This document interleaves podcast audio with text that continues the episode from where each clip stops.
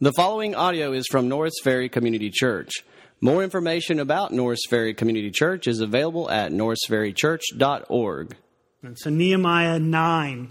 Uh, we're continuing our journey through uh, the book of Nehemiah. And if you saw my Facebook or the City Post, you know we're going to do it a little differently this morning. Uh, Tracy saw that. who's out of town and I had a little freak out moment and said, What's going on? I assure you it's nothing radically different. We're just going to read uh, a big portion of chapter 9 together. Uh, it's a chapter that's meant to be read in the community of faith over uh, the community. And so we're going to read uh, the scripture as part of our worship uh, together as a body. Uh, and it was wonderful the first service. And so I know uh, you'll enjoy it. I'm also going to, right now, just start the sermon by setting the scene of the verses that we're going to read. and in the first five verses of chapter 9, that's exactly what Nehemiah is doing. He's setting the scene.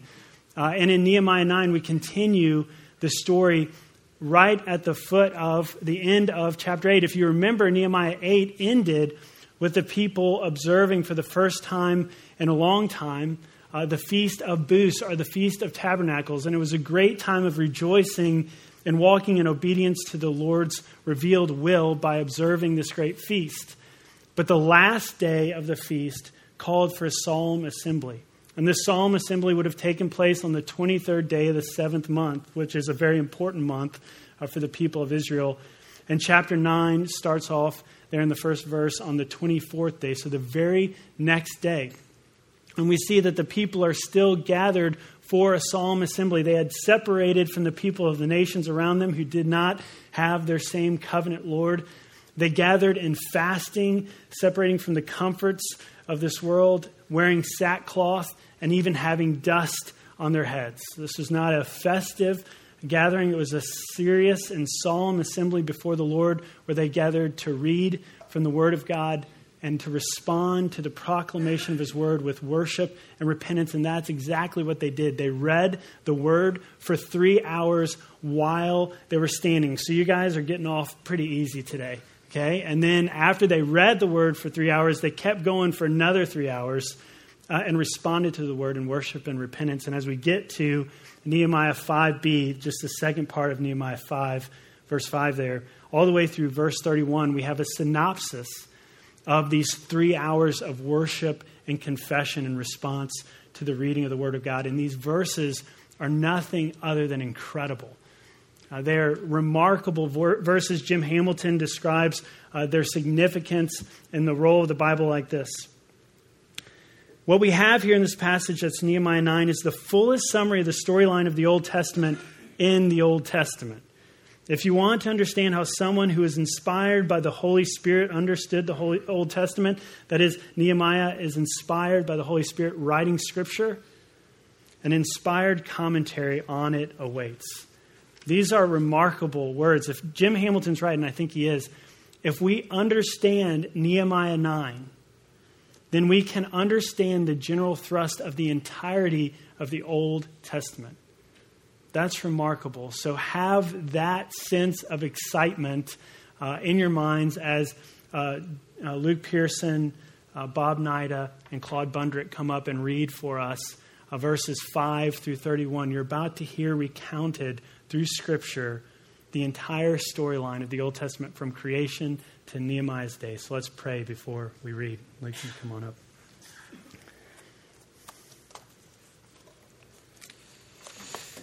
Lord, we pray uh, that as these verses are read and af- as we look at these scriptures together, that you would excite our hearts, move our hearts, move our affections, open our minds, open our ears to be captivated by this story. Lord, we're often captivated by so many things, and oftentimes it's not your word. But Lord, this morning, by your grace, would you thrill us with the words that are about to be read over us? Would you bless this time? Would you draw near to us through the proclamation of your word and way we, like Israel, respond with repentance as we hear your great story? In Jesus' name we pray. Amen.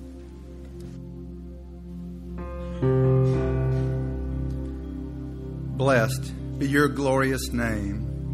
which is exalted above all blessing and praise. You are the Lord, you alone. You have made the heaven, the heaven of heavens, with all their hosts, the earth and all that is on it, the seas and all that is in them, and you preserve them all. And the host of heavens worships you. You are the Lord, the God who chose Abram and brought him out of Ur the Chaldeans and gave him the name Abraham. You found his heart faithful before you, and you made a covenant. You, you made with him the covenant to give to his offspring the land of the Canaanite, the Hittite, the Amorite, the Perizzite, the Jebusite, and the Girgashite. And you have kept your promise, for you are righteous. And you saw the affliction of our fathers in Egypt, and heard their cry at the Red Sea, and performed signs and wonders against Pharaoh and all his servants, and all the peoples of his land. For you knew they acted arrogantly against our fathers. And you made a name for yourself, as it is to this day. And you divided the sea before them, so that they went through the midst of the sea on dry land and you cast their pursuers into the depths as a stone into mighty waters. By a pillar of cloud you led them in the day, and by a pillar of fire in the night to light the way for them in which they should go. You came down on Mount Sinai and spoke with them from heaven and gave them right rules and true laws, good statutes and commandments, and you made known to them your holy Sabbath and commanded them commandments and statutes, a law by Moses your servant. You gave them bread from heaven for their hunger, and brought water for them out of the rock for their for their thirst. And you told them to go into the go in to possess the land that you had sworn to give them.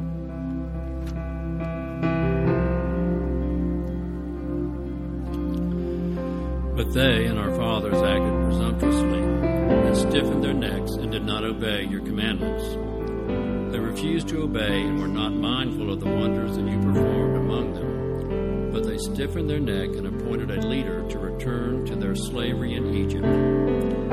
But you are a God ready to forgive, gracious and merciful, slow to anger and abounding in steadfast love, and did not forsake them even when they had made for themselves a golden calf and said, This is your God who brought you up out of Egypt, and committed great blasphemies, you and your great mercies did not forsake them in the wilderness.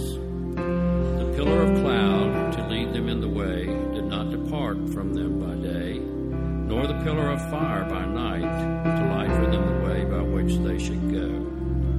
You gave your good spirit to instruct them, and did not withhold your manna from their mouth, and gave them water for their thirst. Forty years you sustained them wilderness, and they lacked nothing. Their clothes did not wear out, and their feet did not sweat. And you gave them kingdoms and peoples, and allotted to them every corner. So they took possession of the land of Sihon, king of Heshbon, and the land of Og, king of Bashan.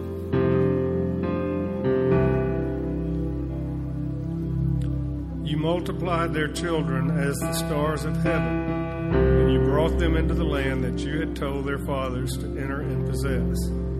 So the descendants went in and possessed the land, and you subdued before them the inhabitants of the land, the Canaanites, and gave them into their hand with their kings and the peoples of the land, that they might do with them as they would And they captured fortified cities and a rich land, and took possession of houses full of all good things, cisterns already hewn, vineyards, olive orchards, and fruit trees in abundance. So they ate and were filled and became fat and delighted themselves in your great goodness.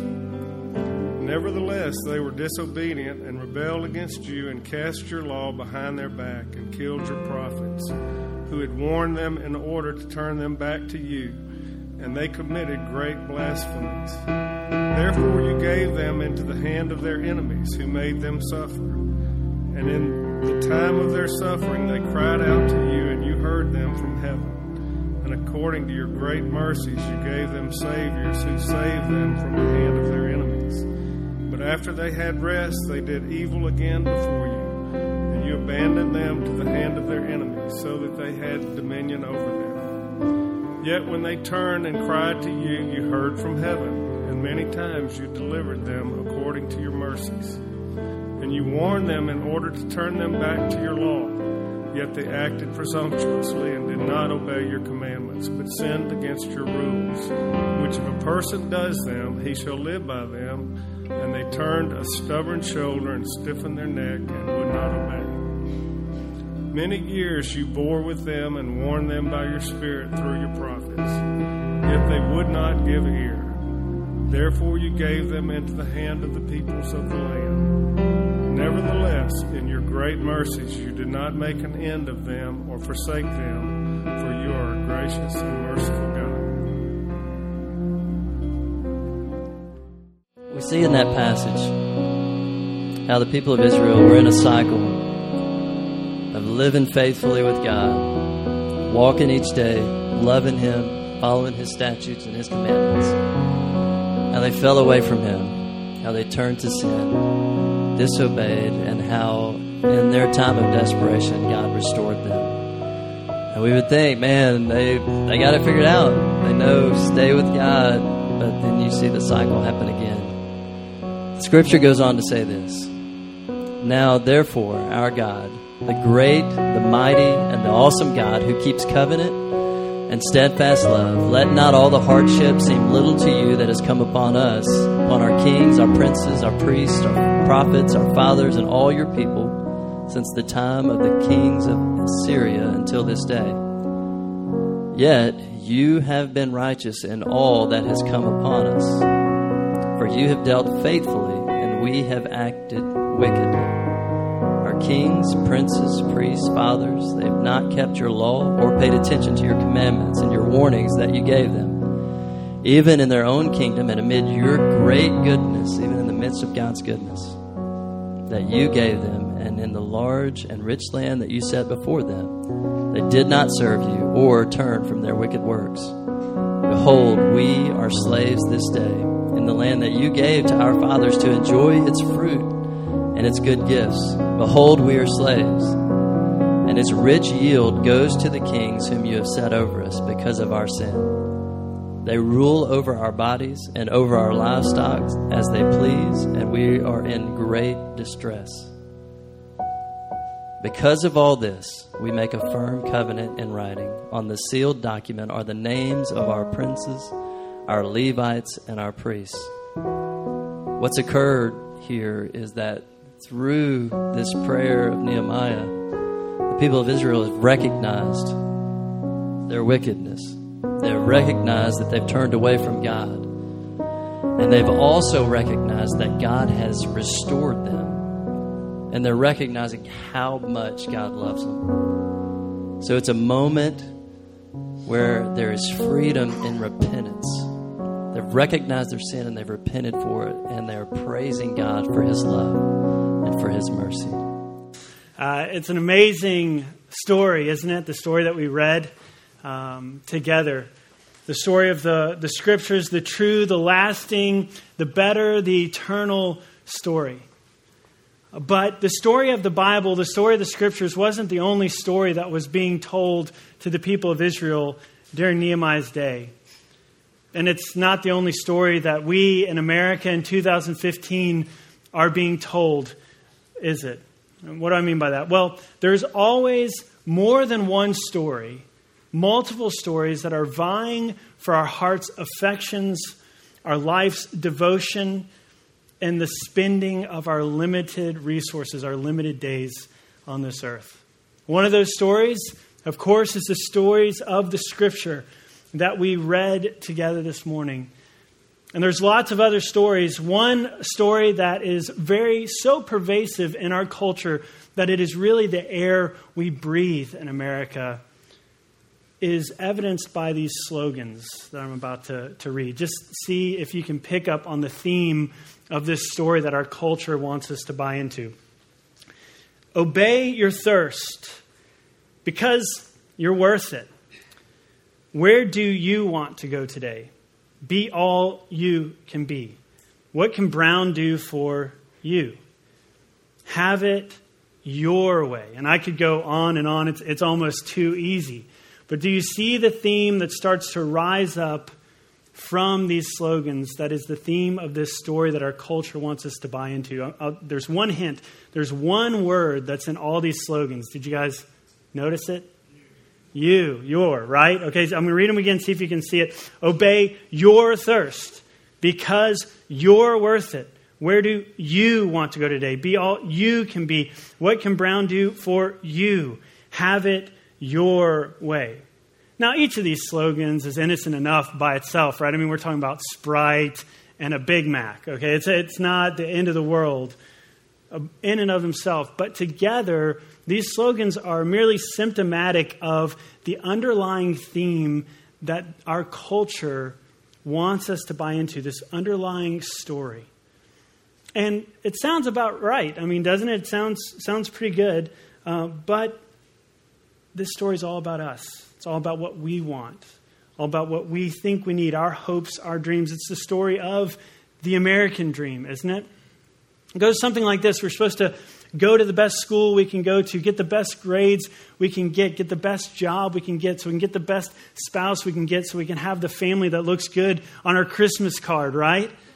Get the biggest house we can get, go on the coolest vacations we can go on, and then retire with as much money in our bank account as we can retire with when it's all said and done. I mean, this, this is the story. And it sounds about right, sounds pretty good.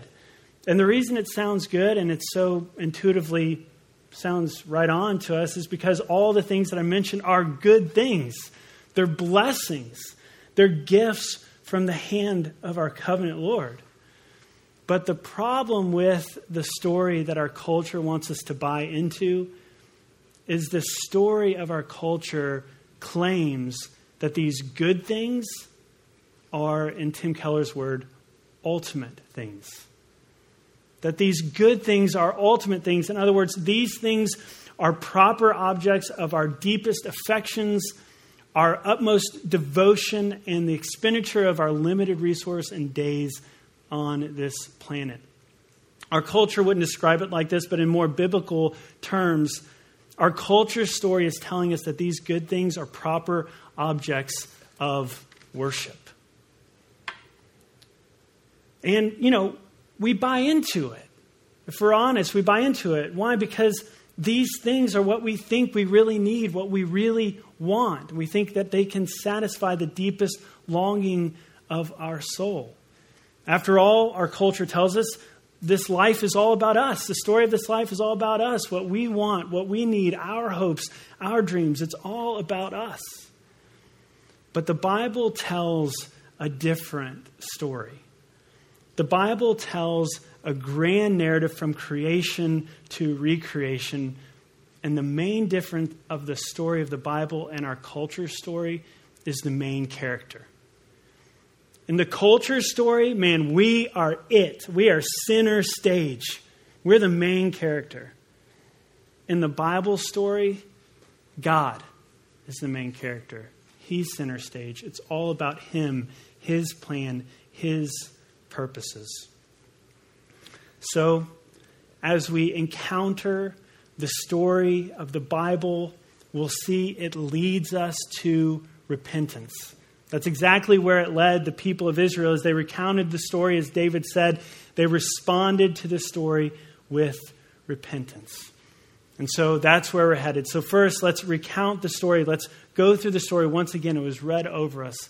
But let's walk through it one more time. And as we do, we'll see a pattern rise up from the story. Did you guys notice it?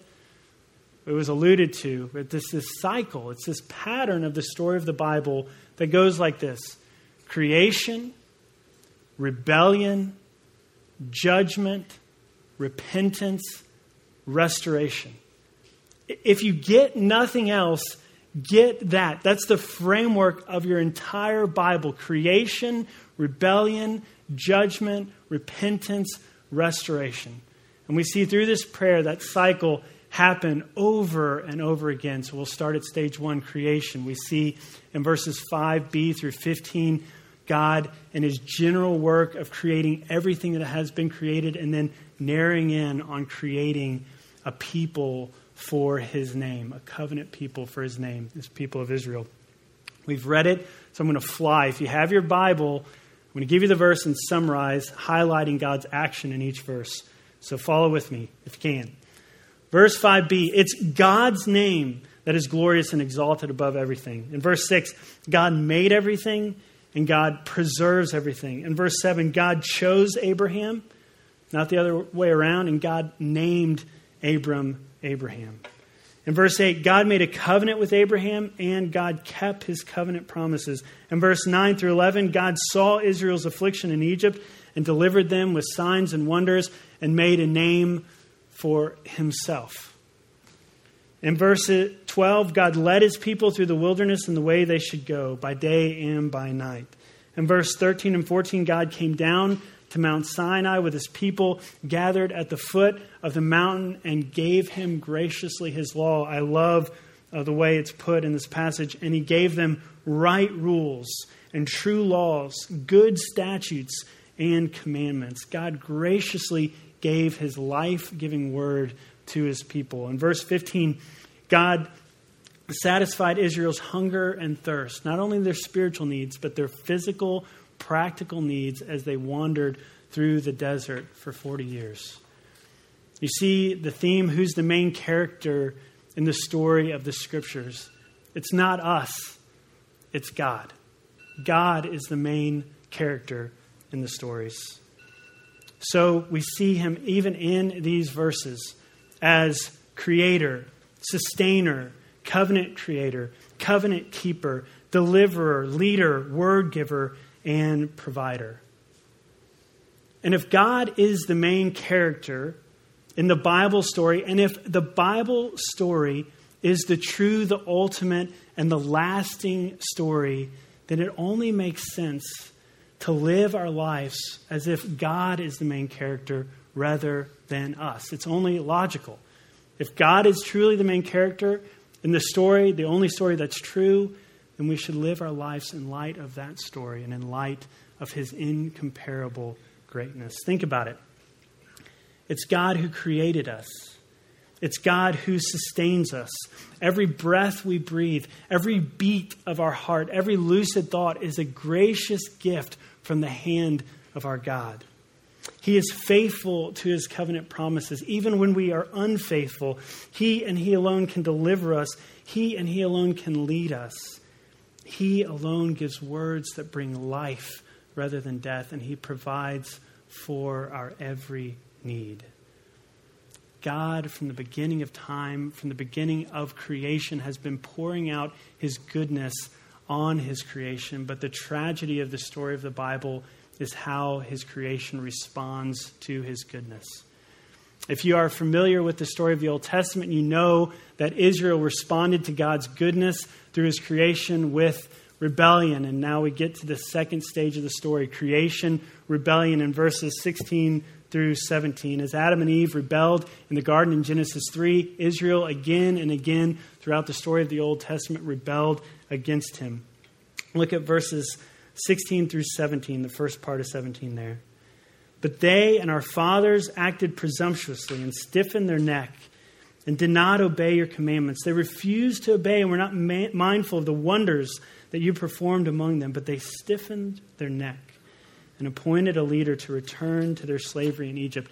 These verses leave no room for doubt as to the rebellion of the people of Israel. And it's described several ways. If you read it, they acted presumptuously.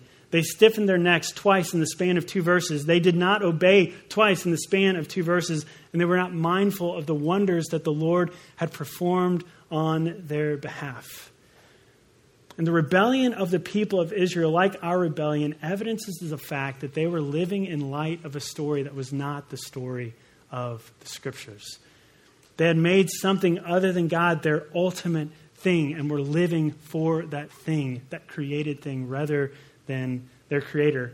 And before we're too hard on Israel, we do the exact same three the same thing. Paul says this in romans 3 23 he says for all have sinned and fall short of the glory of god. Like israel we have responded to god's goodness with rebellion. And so the next stage of the story is judgment.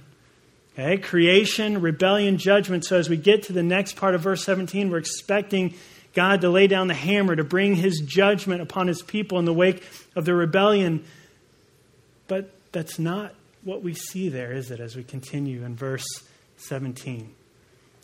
Rather than moving straight to judgment, which is coming, the prayer pauses and reflects on the greatness and the gracious, loving character of our God.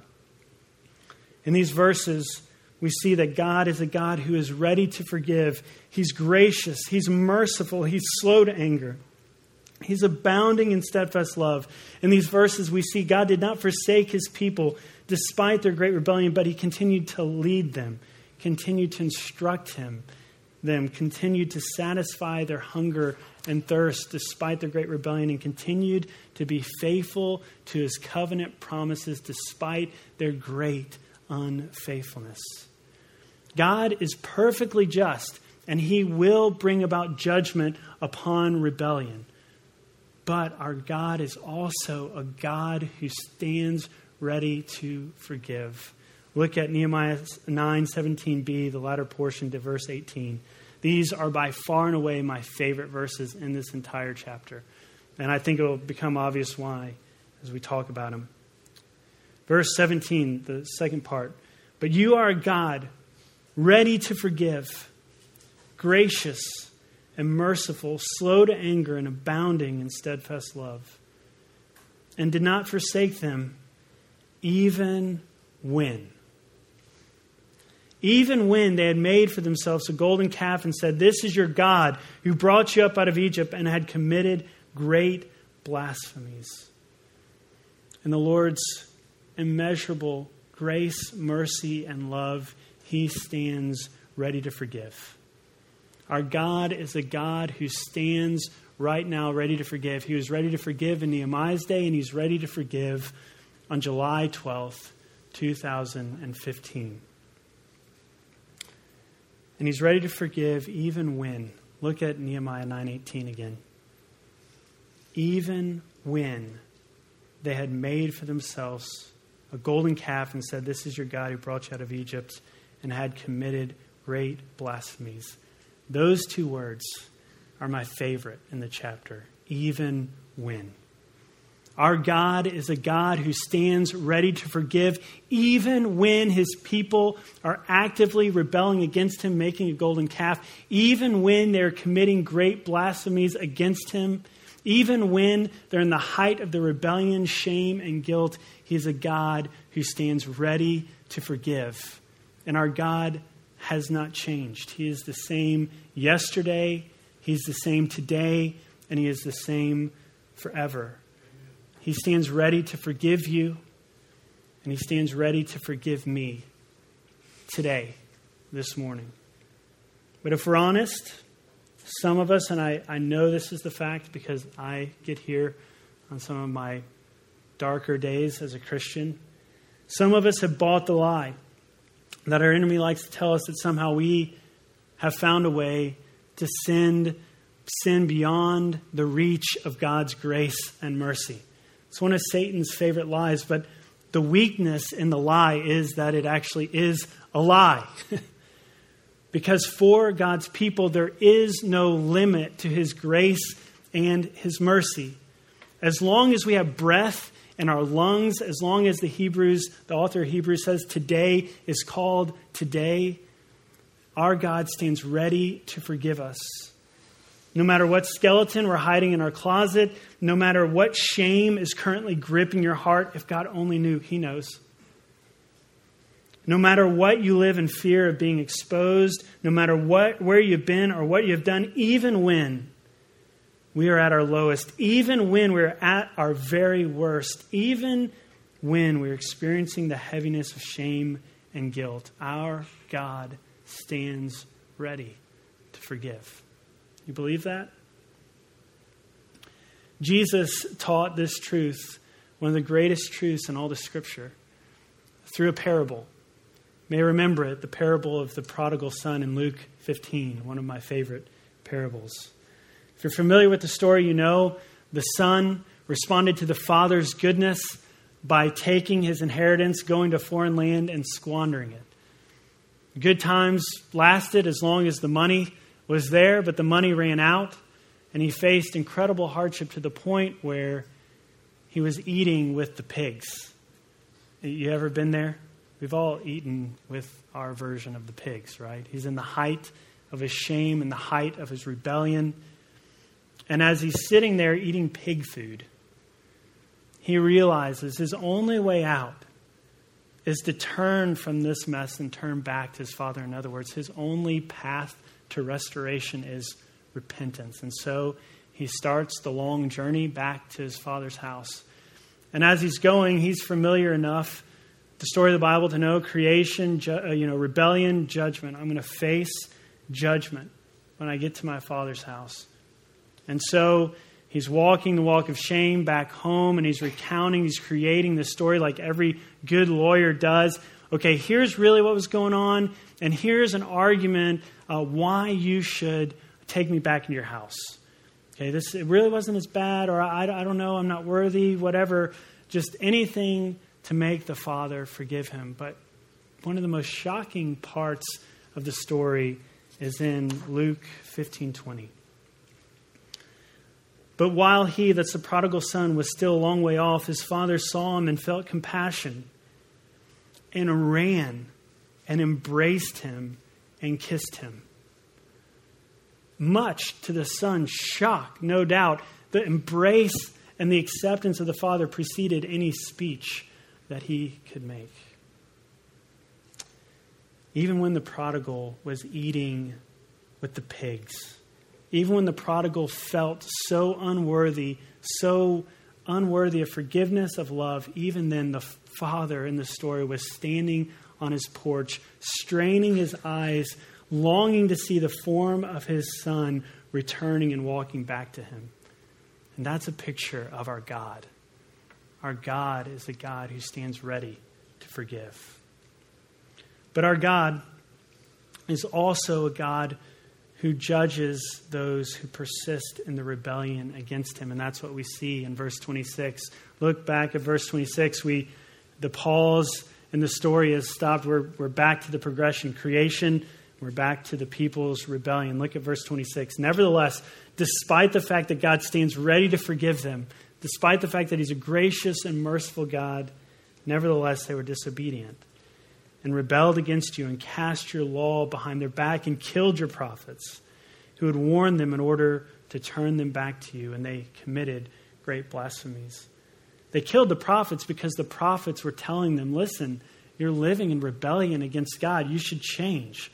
And none of us like to be told uh, that we are not doing right. And so they killed their prophets, shut any way to get back to the Lord. And so the Lord knew the only way I'm going to get these people back as if I bring judgment upon them. And that's what we see the next stage of the cycle in verse 27 creation, rebellion, and finally judgment.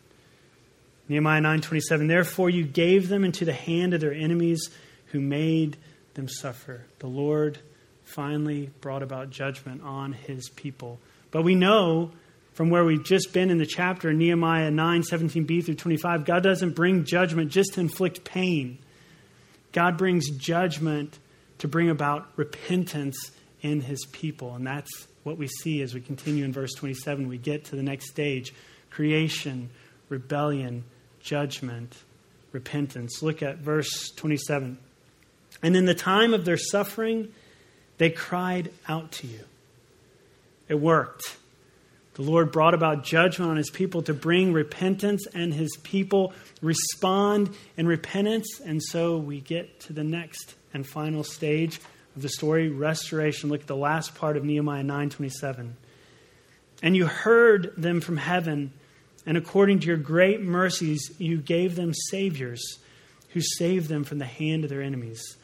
The people cried out to the Lord in repentance in the midst of their suffering, and the Lord responded with restoration. He sent them saviors, like referring to the judges who delivered the people in the period of the judges, as evidenced by the book of Judges. Uh, so the people are restored. We've seen the full pattern of the story of the Bible, the Old Testament creation, rebellion, judgment, repentance, restoration. All is good. The people are restored. Everybody's happy. We can close our Bibles and go home. All is well, right? Wrong.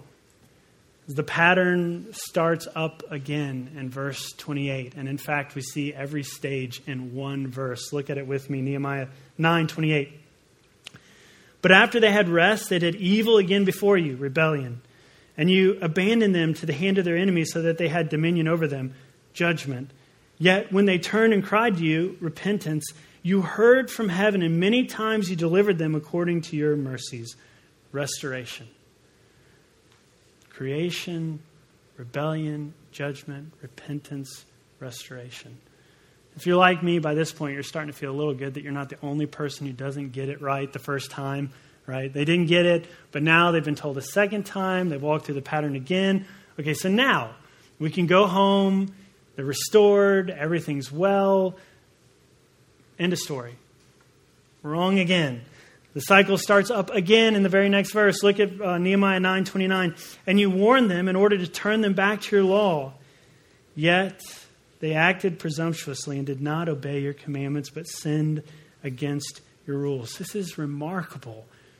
In the wake of God's goodness and restoration, again and again the people again rebel and the rebellion leads them to the next stage of the pattern, judgment. Look at Nehemiah 9:30, many years you bore with them and warned them by your Spirit through your prophets, yet they would not give ear. Therefore, you gave them into the hand of the peoples of the lands. That's an important phrase there. Therefore, you gave them to the hand of the people of the lands. It's referring there to the exile. If you're familiar with the story of the Old Testament, you'll know the United Kingdom of Israel was divided into a northern kingdom and a southern kingdom with the northern kingdom going into exile in 722 BC. The southern kingdom had a couple righteous kings, and so it took them a little longer, but eventually, around 586 BC, they went into exile as well from the kingdom of Babylon.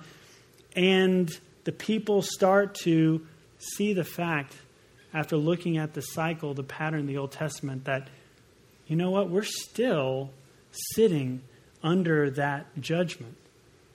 God created, we rebelled, he sent his judgment, sent us into exile.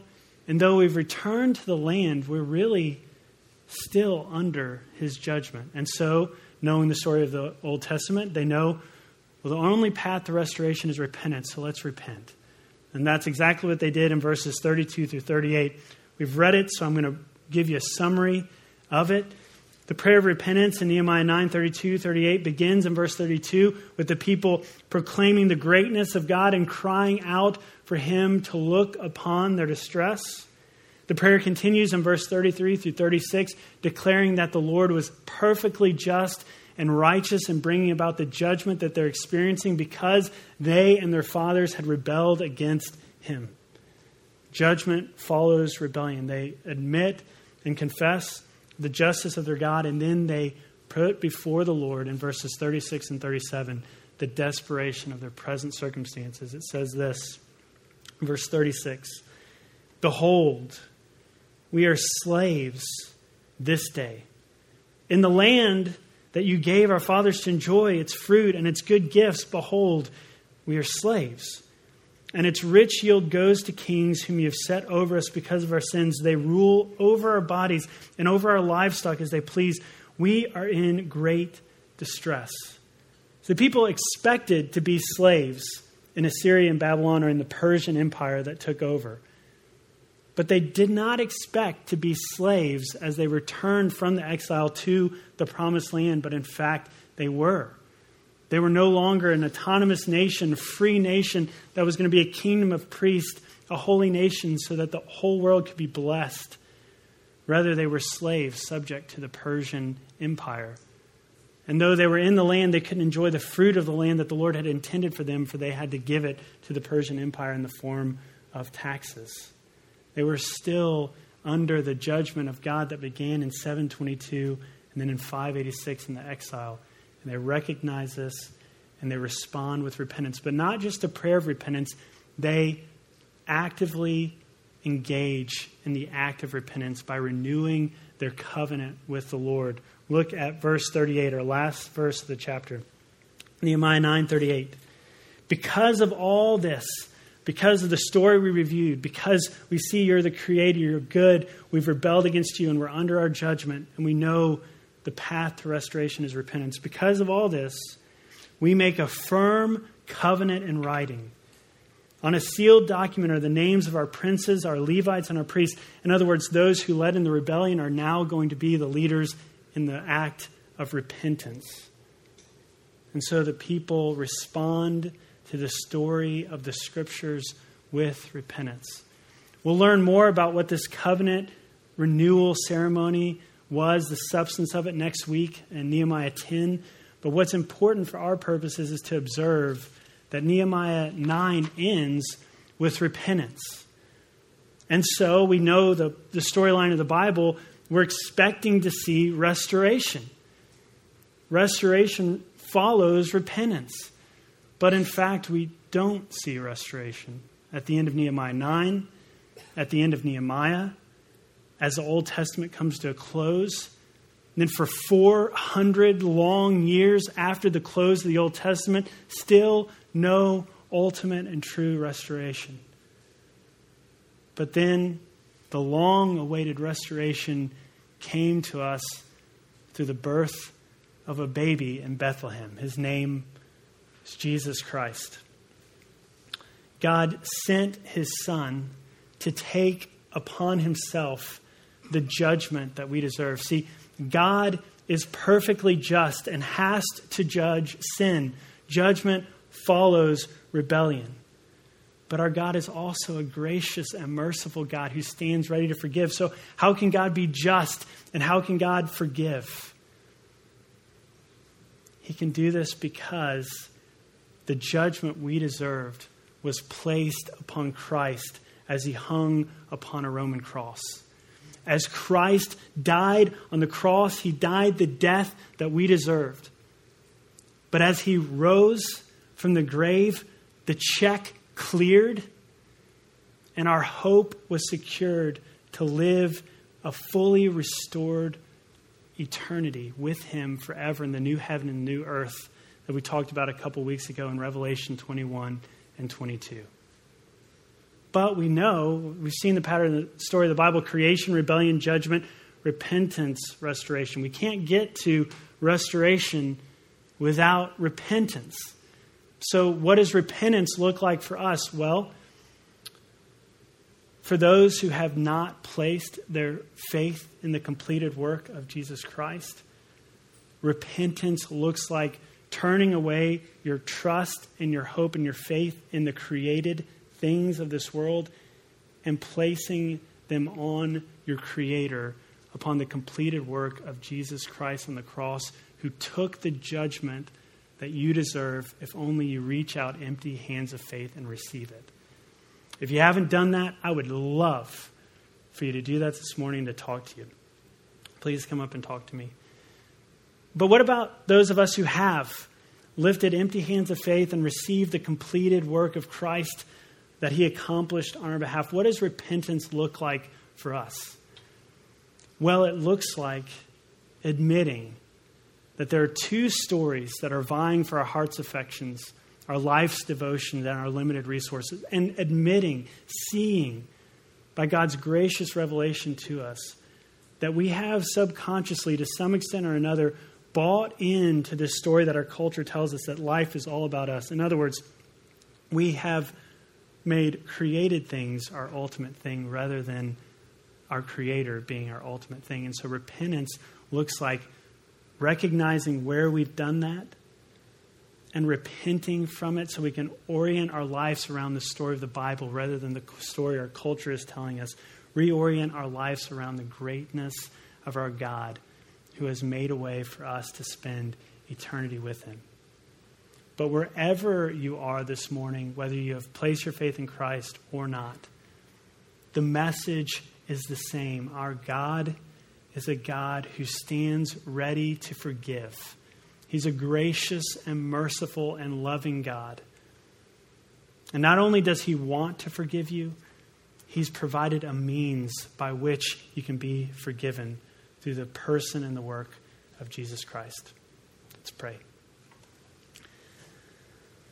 Father, we thank you for your word. We thank you for this opportunity to come together and hear it spoken over us, to respond in song as we sing to you, worship you through song, and then to hear your word explained. But Lord, there's only one teacher, and that's your Holy Spirit. And so, Holy Spirit, I pray that you would give us eyes to see and ears to hear what you would have us see and hear. Lord, you promise that your word never returns void, but it always accomplishes it, what you intended when you sent it to us. And so, Lord, we claim that promise. We cling to that promise that you would work in our hearts, that you would accomplish in the deepest parts of us what you intend to accomplish this morning, that you would reveal to us, if we are believers, the things, the good gifts, the good things that you've given us that we've made ultimate things. Lord, would you reveal that to us and free us from that? Lord, if we are here this morning, have not placed our faith in what Christ has done for us and who he is for us, Lord, would you bring about salvation through the work of your Spirit? Would you bring dry bones to life for your glory, for the good of your people, we pray. In Jesus' name, amen. Thank you for listening to audio from Norris Ferry Community Church located in Shreveport, Louisiana. Feel free to make copies of this message to give to others, but please do not charge for these copies or alter the content in any way without permission. For more information about Norris Ferry Community Church, please visit us online at norrisferrychurch.org.